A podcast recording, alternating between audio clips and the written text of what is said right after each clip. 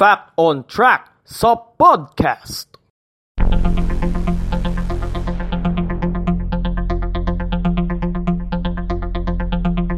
Fact on Track sa podcast.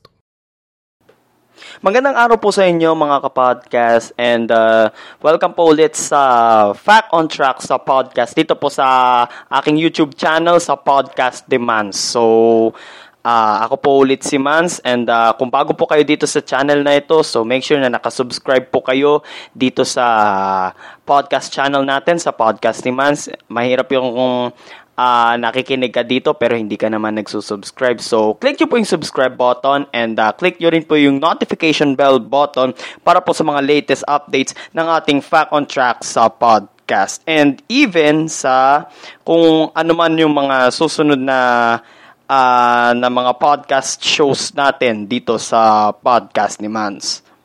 Fact on Track sa podcast for future reference po natin yun mga kapodcast. Kung sakali lang naman na magkakaroon tayo ng another podcast show dito, dito pa rin sa podcast ni aside sa Fact on Track sa podcast. Fact on Track sa podcast. Pero usapang kapodcast pa rin tayo, pwede nyo pa rin pong i-download itong uh, uh, previous episodes ng ating podcast show. Pwedeng sa YouTube or sa Spreaker website po na nakasulat po sa sa baba po sa description.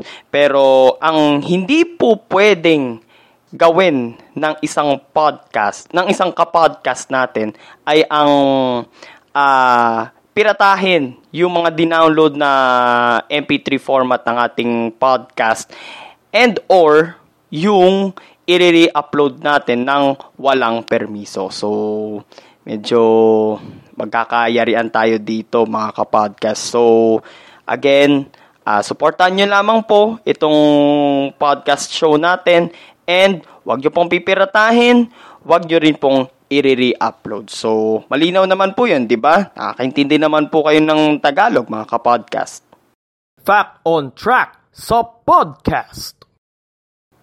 So, today is June 1. So, this is the first day of uh, of the general community quarantine. So, pinapatupad na po yan sa sa lahat ng lugar dito sa buong Pilipinas except sa Cebu City at Mandawi City na under pa rin ng modified enhanced community quarantine. So sa GCQ medyo mas maluwag na siya na community quarantine kaya lang po ay um, asahan niyo na po number one yung yung mas dagsaan na mga tao kasi marami ng mga magsisibalikan sa kanilang mga trabaho. And number two, expect heavy traffic kasi yung iba uh, magsisiuwian yan sa probinsya. Di kaya uh, pupunta pa rin yan sa kanilang mga opisina.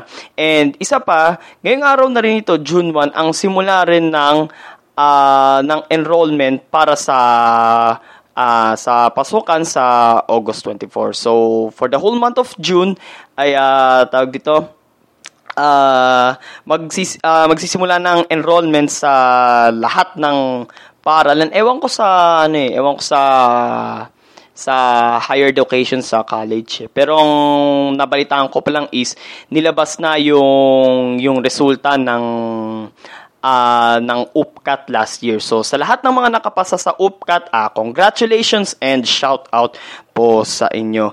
And uh, going back tayo sa sa general community quarantine, ang isa pang kabilin-bilinan ng ating pamahalaan ay wala pong pagala-gala. So kung may plano po kayo na na mag out of town parang magbabakasakali kayo na total general quarant general community quarantine naman eh baka pwede na. Hindi pa rin po. So hangga't maaari uh, kahit naka general community quarantine pa rin po tayo eh uh, ang mission pa rin po natin is number one uh, mabawasan yung pagdagdag ng kaso ng COVID-19 and number two, kakibaton is yung pag-flatten the curve. So, mag-ingat pa rin po tayo kung wala pa rin po kayong importanteng gagawin sa labas, eh manatili na lang po kayo sa inyong mga tahanan. So, uh, mas mabuti na yung ligtas. So, lagi po tayong mag-iingat mga kapodcast. Fact on Track sa podcast.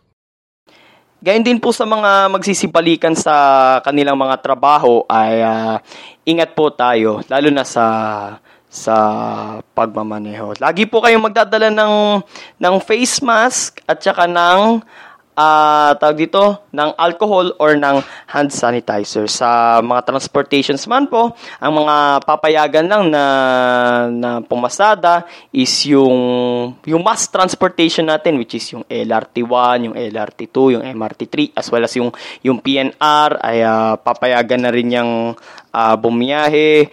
Airports, I think uh, parang papayagan na rin yata yan correct me if I'm wrong. And uh, uh, P2P buses, yan, papayagan din yan.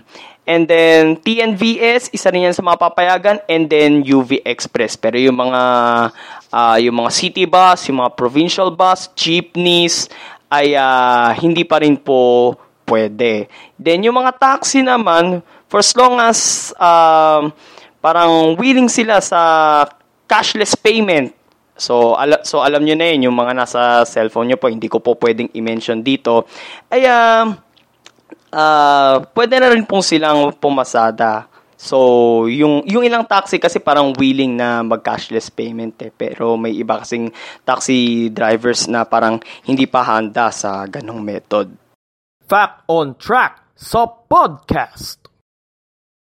So, kabiling-bilinan para sa mga kapodcast natin ingat na lang po tayo, okay? So, uh, punta na po tayo sa ating main topic natin, sa ating National Philippine Flag Day series. So, kung na-miss nyo po yung part 1, ay uh, napag-usapan po natin ang backstory ng ng National Philippine Flag Day. So, paano, ba't nga ba natin to celebrate? Ano nga bang ang inaalala natin dito? So, doon nga natin na pag-usapan yung tungkol sa Battle of Alapan na nangyari sa Imus Cavite noong May 28, 1898 na naging dahilan ng pag-wave ng for the first time pag-wave ng, for the first time ng ating Philippine flag. And speaking of Imus Cavite, iyon po ang ating pag-uusapan natin ngayon mga kapodcast. Fact on Track sa podcast.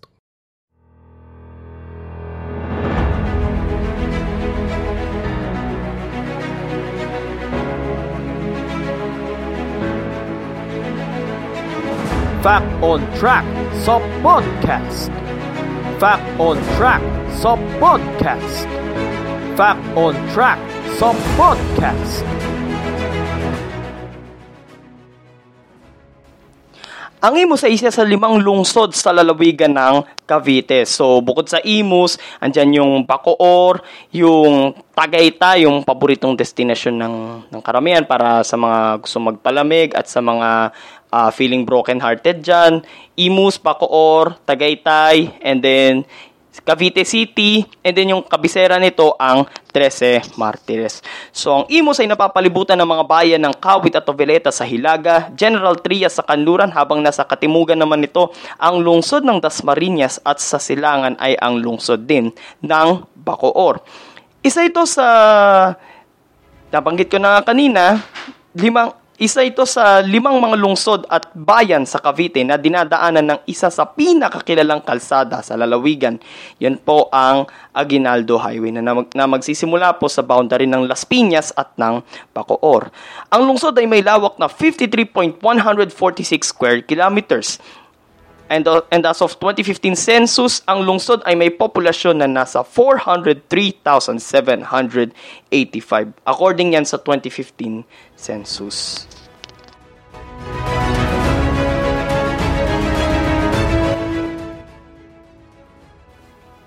Sinasabing may apat na bersyon ng pinagbulan ang pangalan ng lungsod. So makinig po kayo dito. Number one, ang salitang imus ay isang Tagalog word ng ibig sabihin sa Ingles ay a piece of land cutting into the junction of the two rivers. Ibig sabihin, hinahati ng mga ilog ang buong lupain ng syudad.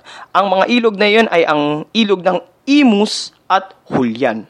Number two, Ang pangalan ng lungsod ay mula sa salitang Latin na infamous na nangangahulugang mababang lupain. Kasi pagkagaling mo ng Las Piñas, pagpasok mo ng Bacor, ay uh, pababa na yung mga lupain na yun sa ilan sa mga bayan sa sa Cavite. Pwera lang sa Tagaytay. Kaya malamig doon kasi syempre mataas yung yung lupa doon eh. So number three, sinasabi rin ng pangalan ng lungsod ay hango sa salitang Kastilan na sentimos, yung yung barya.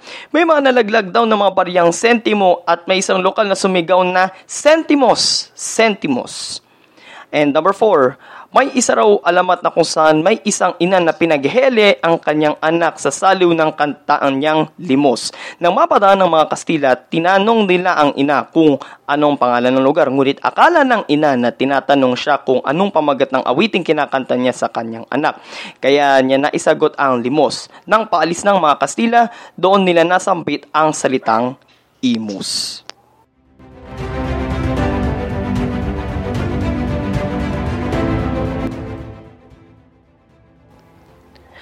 Ang Imus ay naging bahagi ng Cavite Viejo kung saan kabilang din dito ang mga kasalukuyang bayan ng Cavite at Toveleta at ang lungsod ng Cavite. Ang Cavite Viejo ay unang pinamunuan ng mga paring Jesuita hanggang noong 1686 kung saan pinamunuan naman ito ng mga paring Recoletos. Noong October 3, 1795, itinatag ng mga Recoletos ang, na, ang hiwalay na bayan ng Imus. Sa bayan na ito nangyari ang dalawa sa mahalagang kaganapan ng Philippine Revolution ang labanan sa Imus noong September 3, 1896 at ang labanan sa Alapan noong May 28, 1898 kung saan unang ibinagayway ang bandila ng Pilipinas.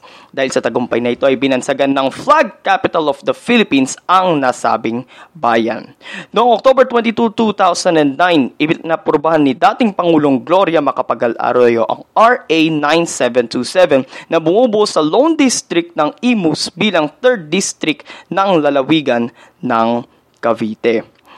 And then, um, sa bisa naman ng R8 10161 noong 2010, itinatag ititina itinatag ang lungsod ng Imus at sa plebisitong naganap noong June 30, 2012, inaprubahan ng 22,742 na mga botante ang pagiging component city ng Imus mula sa pagiging bayan.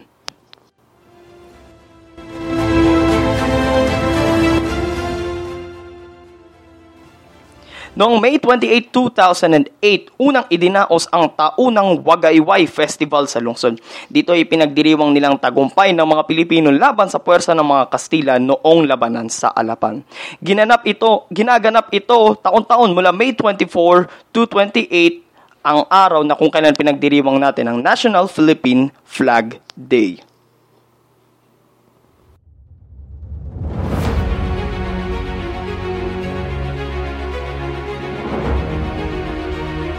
Fact on Track sa podcast. So yun lamang po mga kaibigan ang pinagmulan ng pagiging makabayan nating mga Pilipino kung saan unang iwinagayway ang bandila ng Pilipinas ang lungsod ng Imus sa lalawigan ng Cavite. Now, kung nagustuhan nyo po itong episode natin ngayon, like, comment, share, and subscribe. So again, pwede nyo pong i-download yan, pwedeng sa YouTube or sa Spreaker account ko po. Pero again, bawal piratahin, bawal rin pong i-re-upload. So usapang marangal tayo mga kapodcast. So maraming salamat po sa pakikinig ninyo dito sa ating Fact on Track sa podcast. Dito pa rin sa podcast ni Man sa aking YouTube channel. Ito po si Mans, Stay at Home. So uh, again, bawal lumabas, bawal gumala. Ingat po tayo palagi. Until next time, God bless. Fact on Track sa podcast.